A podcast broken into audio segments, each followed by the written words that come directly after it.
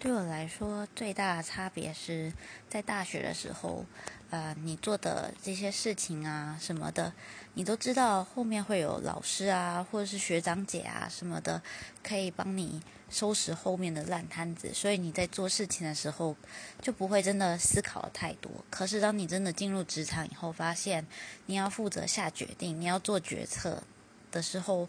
你会发现，要判断这些事情，要下这个决定，真的就很困难。那也没有人可以保证后面会怎么样，因为这不是大学里面的那些情境题，而是日常真实的状况。所以呢，没有人可以保证结果会怎么样。